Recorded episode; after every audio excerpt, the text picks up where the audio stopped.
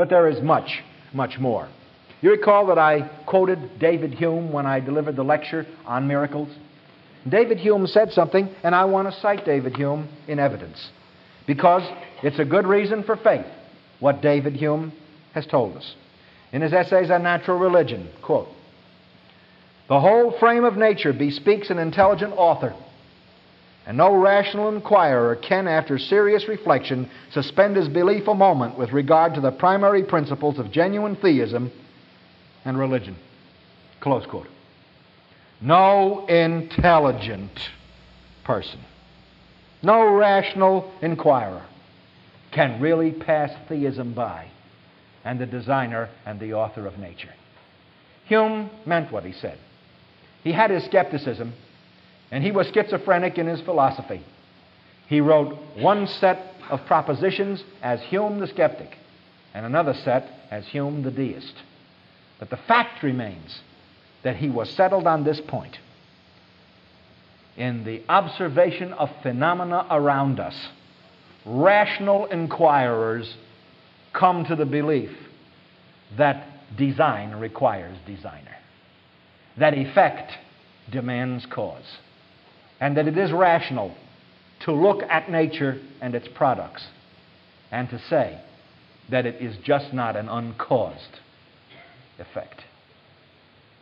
I think, therefore, that it's good for the Christian to know that miracles are valid evidence, and that the miracles of Christ, some of which are duplicated in our own day, are sound evidence to be adduced in support of the Christian message. The prophecy of the Old Testament, fulfilled in the New, and fulfilled in our own day, is an additional evidence and creation itself bespeaks an intelligent author. I would also add something else. When we think of prophecy, we often think of things that took place in the past and that are coming to pass in the future.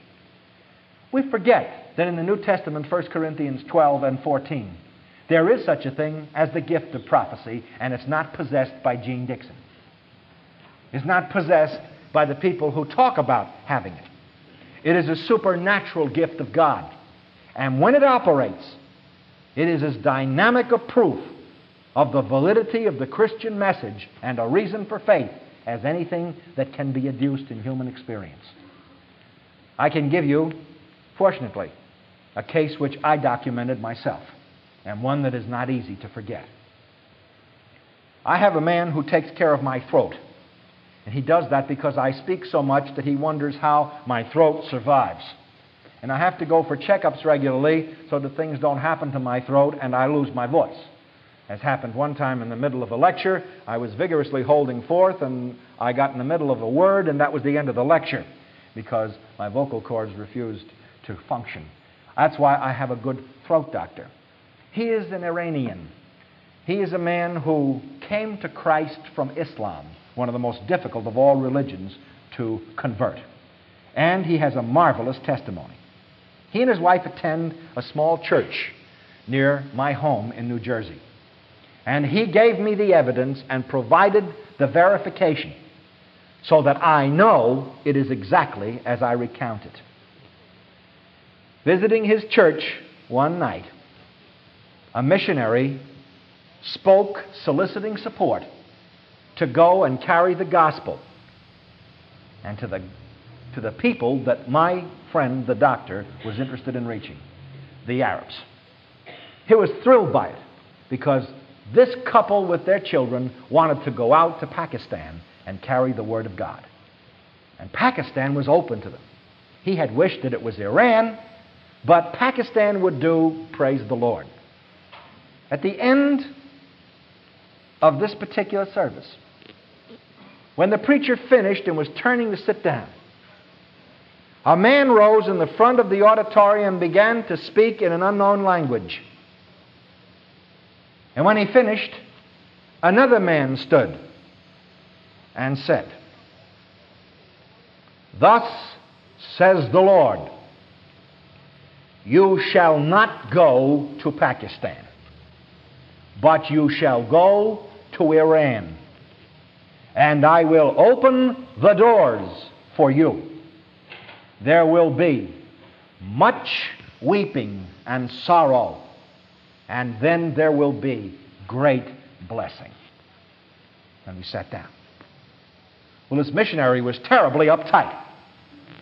And the reason he was terribly uptight was he was already booked for Pakistan. So he went down to the Pakistani embassy to get his papers, and the man handed the papers to him when he walked in and said, We can't let you in. And he said, But you just cleared all this. And he said, Things have changed. Visa denied. He said he folded the papers and walked to the Iranian embassy where you couldn't get in ever. Walked into the window and said, I would like to make out an application for a visa to Iran. And the man said, Of course, sir. And what is your purpose? He said, I am a Christian missionary. And the man said, Oh, excuse me a moment. And he left the window and went back and back and back. And a few minutes later came out. He said, Just fill out this application, sir. He said, We'll be delighted to welcome you to Iran. This man was in absolute shock, almost paralysis at this point. I mean, yeah, uh, yeah, uh, yeah, thank you very much. He took the papers and filled them out. And he went back and told this church and my friend, the doctor, who's a fairly well off man. The doctor said, Praise the Lord! You're on your way to Iran. I'll help support you. And others immediately saw this was the hand of God. They would support it. They began, he got his support, just like that, to go. Couldn't speak the language, no education in Arabic. Gets on a boat with his family, and he ends up in Iran. He takes a storefront in the middle of Tehran and he goes out and mingles with the camel drivers and the people on the street and everybody and his Uncle Harry. Excuse me, his Uncle Husan. Try to learn the language. Within a year, he's fairly conversant in Arabic and Persian. And he's preaching Jesus Christ in the heart of Iran, this great empire of Zoroaster and of the Persian heritage and of Muslim teaching. And the people are listening to him. He has 30 or 40 Muslims out for his meetings. He has some Muslims accept Christ as their Savior, which is almost like committing suicide in certain parts of that country. And God is blessing him mightily. And he starts another work in another part of Iran, and God blesses that. And Muslims are starting to get saved. More people are coming to Christ through this man's ministry in the couple of years that he's in Iran than the Christian missions have been able to get a hold of in the entire country since they first began trying to get in. God is blessing. So he put the children in the car, his wife, and they took off for their other base. As they were driving, his children kept asking him the question, What's heaven like, Dad? And he kept telling them, and they'd keep asking more. What's it like to see Jesus? And he'd explain it and then brush them off. All day long riding, the children kept saying this. Now he knows why. Because coming around a curve on those Iranian roads, a car on the wrong side of the road hit him head on. The next thing he remembered was waking up in an Iranian hospital, bandaged from head to foot, and his wife next to him. They were barely alive, and two of their children were dead. The ones that were asking the questions. When he found out, he wouldn't tell his wife. But he lay there, and the word of the Lord came back to him from a little church two years before. There will be great weeping and sorrow, and then there will be great blessing. And so he began to praise God for the death of his children. He began to praise God for the sorrow and the agony and the anguish. He began to thank God and glorify God for all that had happened. And the burden lifted from his soul, and his wife, without his knowing it, was doing the same thing. And then he went back and conducted a memorial service for his children. Now, you have no idea what this is in an Islamic culture. For the father to conduct a service in memorial of the children. The father could never do this, it would be too shattering. But here he stood next to the grave of those children, opening the scriptures, and the place was clouded with Muslims who were friends of his, who knew him, who were not believers, and a handful of Muslim Christians. And he opened up the scriptures and began to preach on the glory of death for the Christian. And he began to preach on absence from the body is at home with the Lord. I am the resurrection and the life. He that believes in me, though he were dead, he will live. But whoever lives and believes will never die for all eternity. And he preached the good news that Jesus Christ is a living Savior and that there's victory over the graves of that which is the fruit of your own body. And that audience disintegrated into tears and weeping on their knees coming forward to receive Jesus Christ. You know what they kept saying? This must be the truth. No one can face death and smile. No one can stand over the graves of their children and thank God for it. Jesus of Nazareth must be God's Son. And they hugged him and kissed him Today, you can go to Iran and see the fruit of a 20th century prophecy that began in a little church in Spring Valley, New York. You will see a Bible school in the heart of Iran that has enrolled 5,000 Muslims in a correspondence course on Christianity, the greatest single penetration of Islam in the history of the Christian church. And you will see a radio program that now preaches the gospel of Jesus Christ to Iran in their own language. And you will see other mission stations set up over the country. Great weeping and great sorrow, but Muslims all over hearing of this and coming. And he has now more than 300 converts who are out there working for Jesus Christ. They don't care what happens to them. Why? Because he's alive. He is the Son of God. I can document this to the church, the place, the circumstances, the names of the children that were killed, and anything any skeptic on earth says didn't happen. Now I want an answer, and I want it quick from the skeptics. I want to know who was speaking out of the mouth of the person that stood in that little church in Spring Valley. I don't want any equivocations or arguments. I want to know who said, Thus saith the Lord, I will send you to Iran. And there will be weeping, and then there will be great blessing. I want to know who did this. I want to know how one person knew what the other person was saying when one spoke in a language the other one didn't know.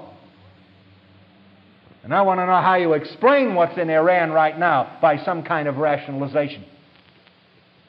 I don't want somebody to just stand up and say, These things never happen.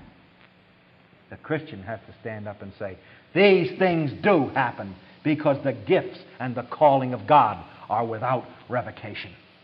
And He still acts today to those who have the faith, the humility, and the willingness to turn and look in the direction of the cross and the Christ who came down from it through the empty tomb and who lives that death itself may one day die. God, who lives and who performs and who is here, is his own best testimony. And he's giving it all across this earth and will continue to give it till Jesus Christ comes again. Yes, there are miracles. There is an intelligent author of creation. And there is prophecy in the charisma and the power of God. And God is at work today. God help us if we don't have sense enough to see it and seek it. And finally, we must, I hope, be willing to see some of the contemporary challenges to Christianity and to answer them straight out. I want to conclude with this thought because it has great meaning, and Christians should be familiar with it. One of the greatest contemporary challenges to Christianity and to reasons for faith is the work of Ludwig Feuerbach, who wrote a book called The Essence of Christianity, and who is responsible for better than 70% of the criticisms of Christianity as a theological system from a psychological viewpoint. As Hume did it in philosophy, Feuerbach began in philosophy and contributed to it psychologically. Feuerbach was a student of Hegel, the great German philosopher. And most people today don't even know how to spell his name. But you go into a psychology class, and if you have an atheistic or agnostic or skeptical psychology professor, you will hear Ludwig Feuerbach. So I will restate him for you so you will recognize him because you've heard him in the marketplace as well as in the classroom. And he has a formidable argument. It ought to be answered. He says, I wish for God to exist. I desire earnestly that God exists. Therefore, I project my desires and my wishes. And the fulfillment of my wishes is a benevolent, loving, eternal, immortal God who is going to give me love and immortality and eternity.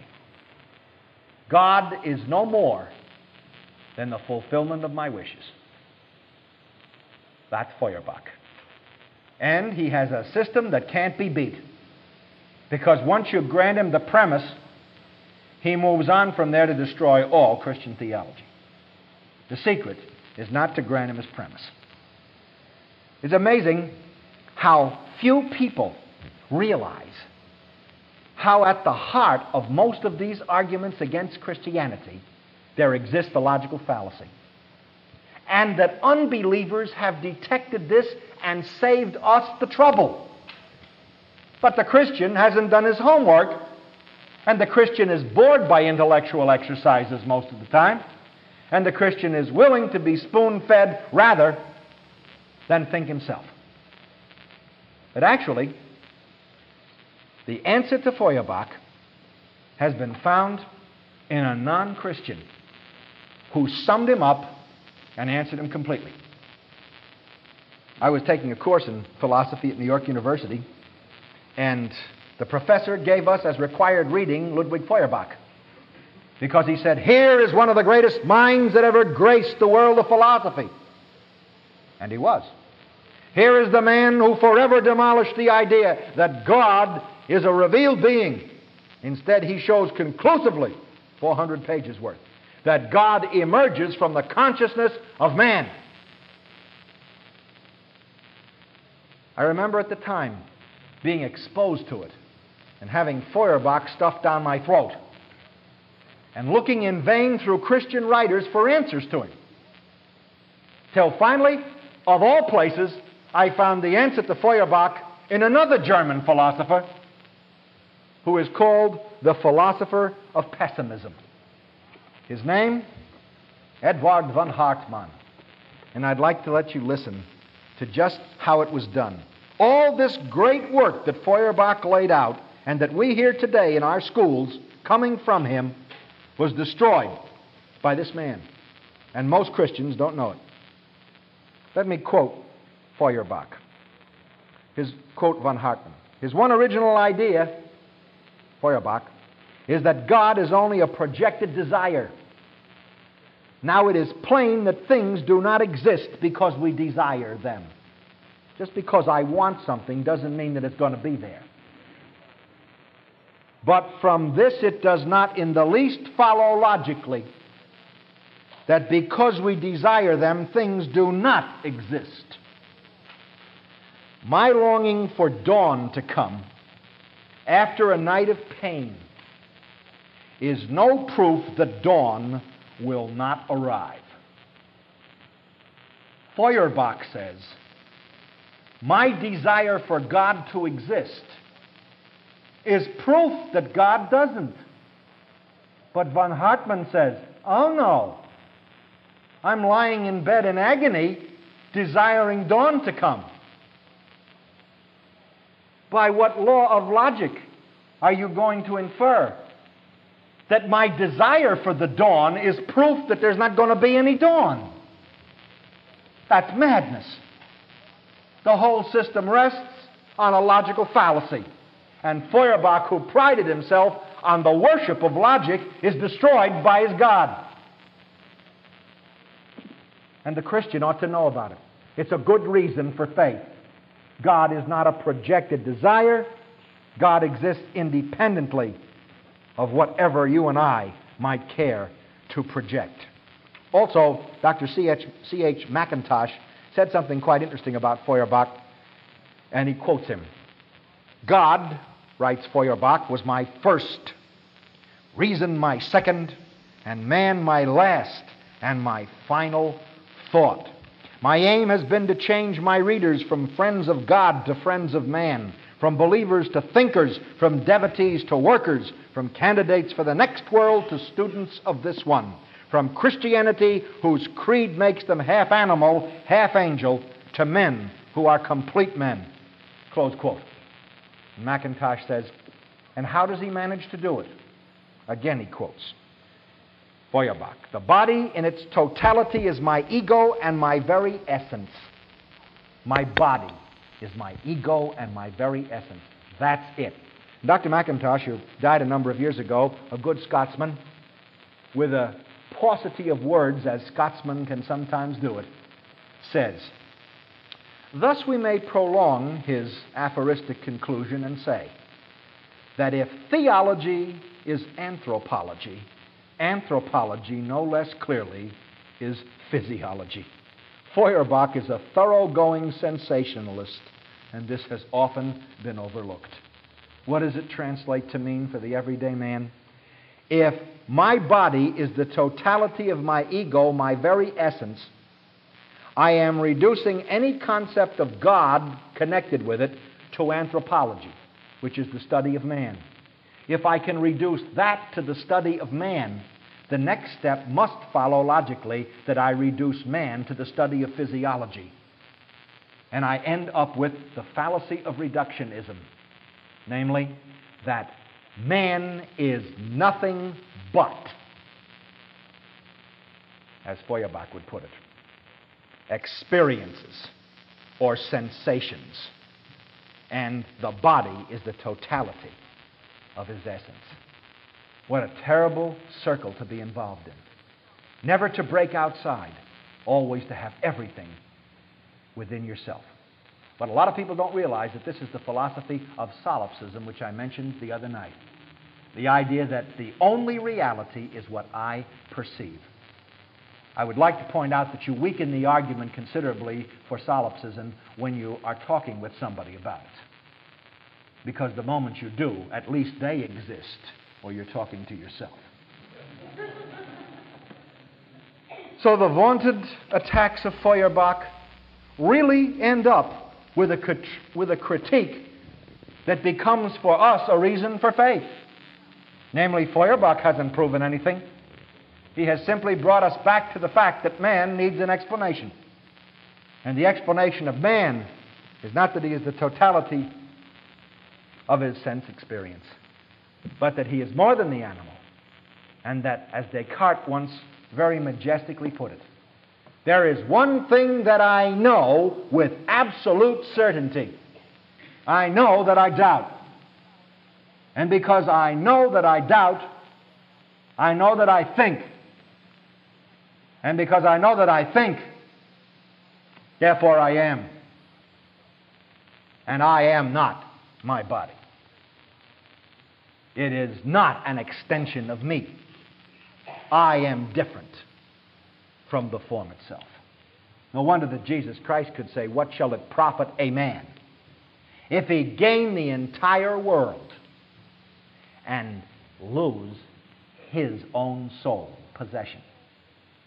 Something he has.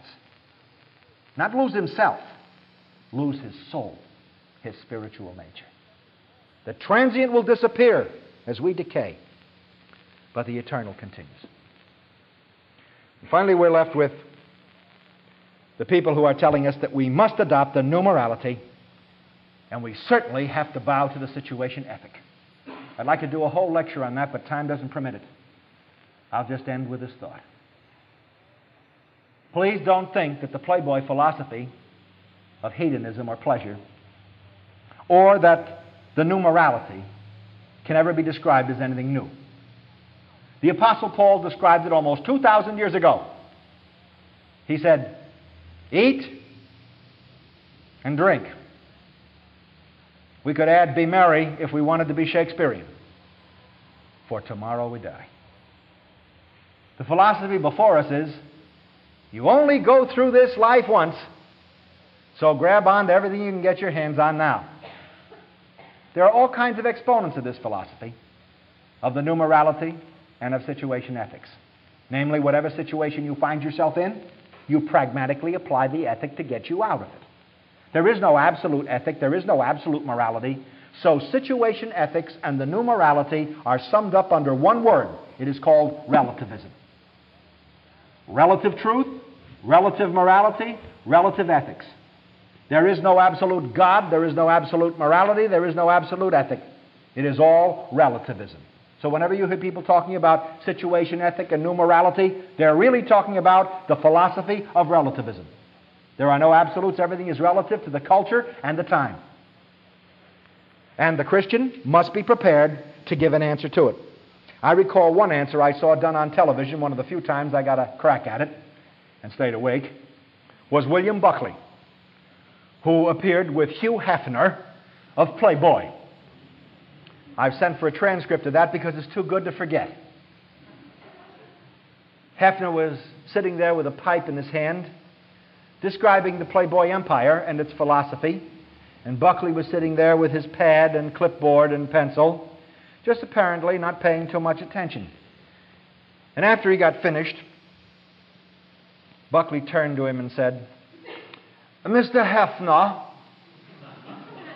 And then the bottom fell out of Playboy in about five minutes.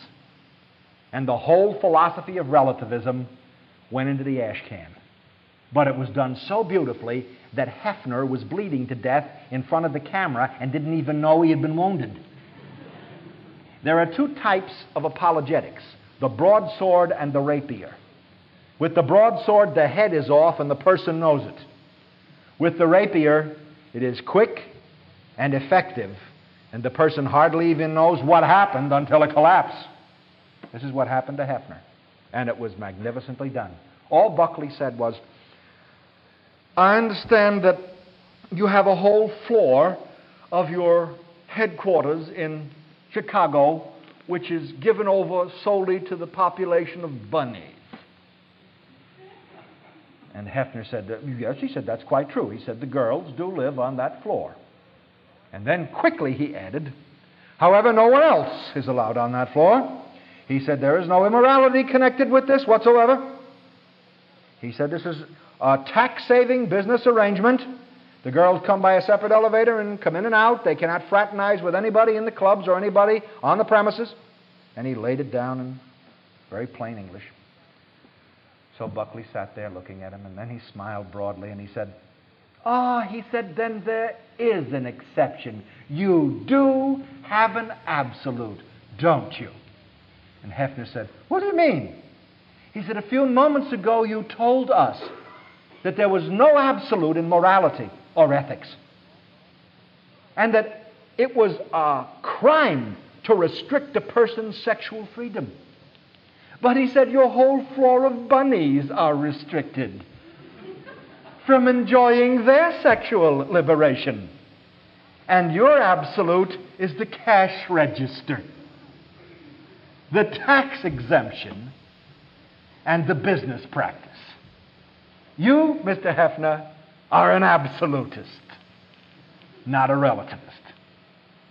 Hefner looked at him for a moment put the pipe in his mouth and glared at the TV camera. And then Buckley opened a pound of salt and poured it into the already gaping wound. And he said, I understand that you have a charming daughter. And Hefner said, Yes, he said, I have a lovely daughter. He said, How old is she? 19. And Buckley said, Tell me honestly, Mr. Hefner, would you encourage your daughter to join the bunnies and the good life of liberation? Hefner took the pipe out of his mouth, turned to Buckley, and said, and it's a free quote. There was some bleeps, I think, too. He said, That's the one thing I hate about my bleep bleep self. He said, That's my Puritanism coming out. He said, No, I don't want my daughter to be a bunny. He said, I don't want her to be involved in any of this. And I hate myself for that. And Buckley looked at him and said, It's all right for other men's daughters to be the object of sexual affection, but not yours. All right for you to dispense hedonism on a grand scale. All right to have a situation ethic that meets your need, but not all right for your daughter and restrictions for your bunnies. Actually, Mr. Hefner, if your philosophy works, it should be logically consistent in its relativism. She should have her bunny uniform on, and the girls on the fourth floor should be free to have any kind of sex they want. That's why the philosophy is bankrupt.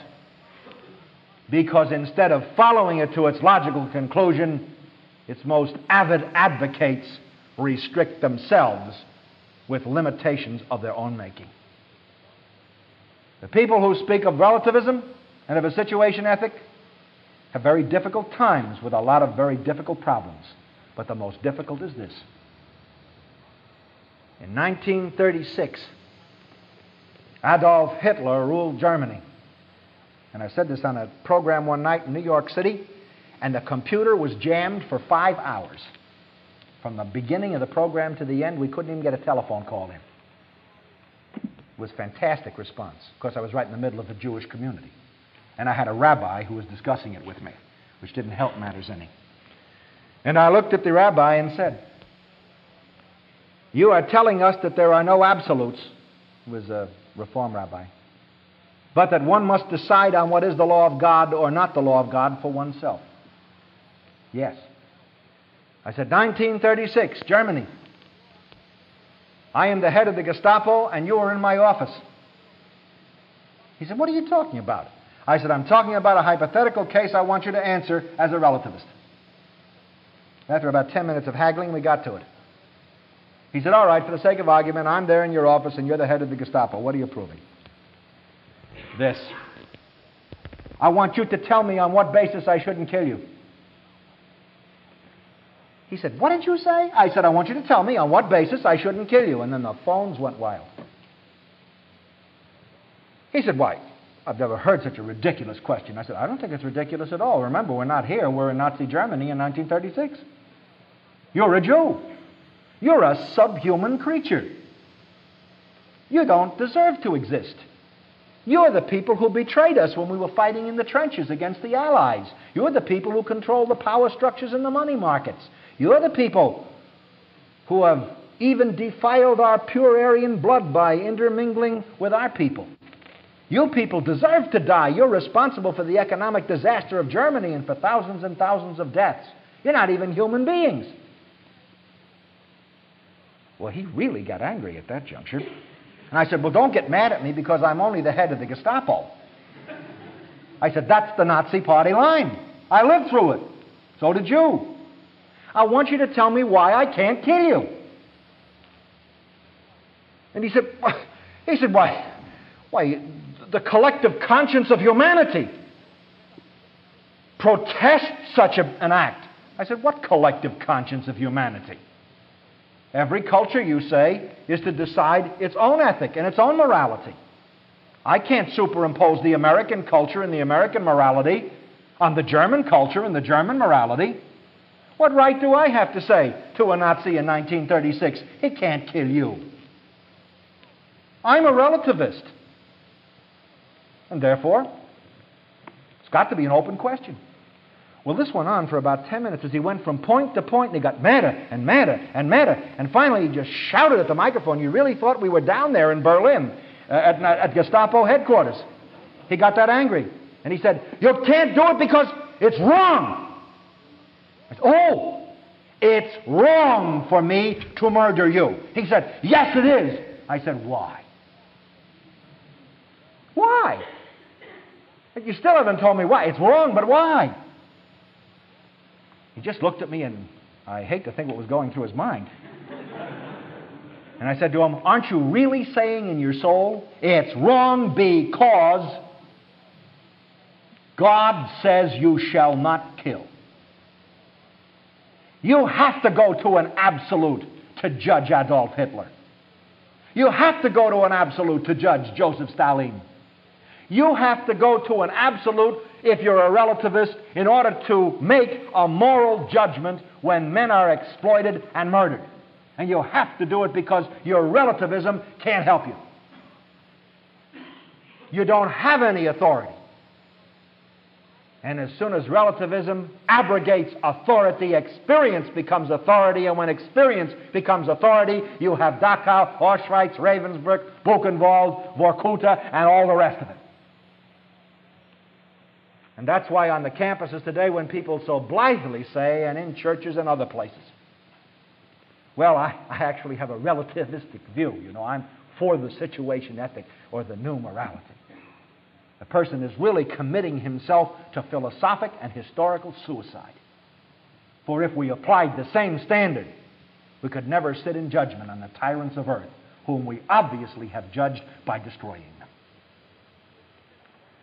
If in this series we have learned this, if we have gained the truth that only in Revelation is there the establishment of an absolute that will endure throughout all time. If we have learned that miracles are real and can happen, and nothing scientific nor philosophical nor logical from a rational mind can disprove it. If we have learned that there are good reasons for believing in creation versus other theories, and if we have learned that the contemporary challenges to Christianity are no more successful in the end than their ancestors have been, then we will have learned that what Jesus Christ said was indeed, as always, an absolute truth. You will know the truth, and the truth will set you free. No man can know the truth unless he has made peace with God. For the answer to Pontius Pilate's question is resolved only in the person of Jesus Christ. What is truth? I am the truth. I am the life. Only God has the authority to speak this way.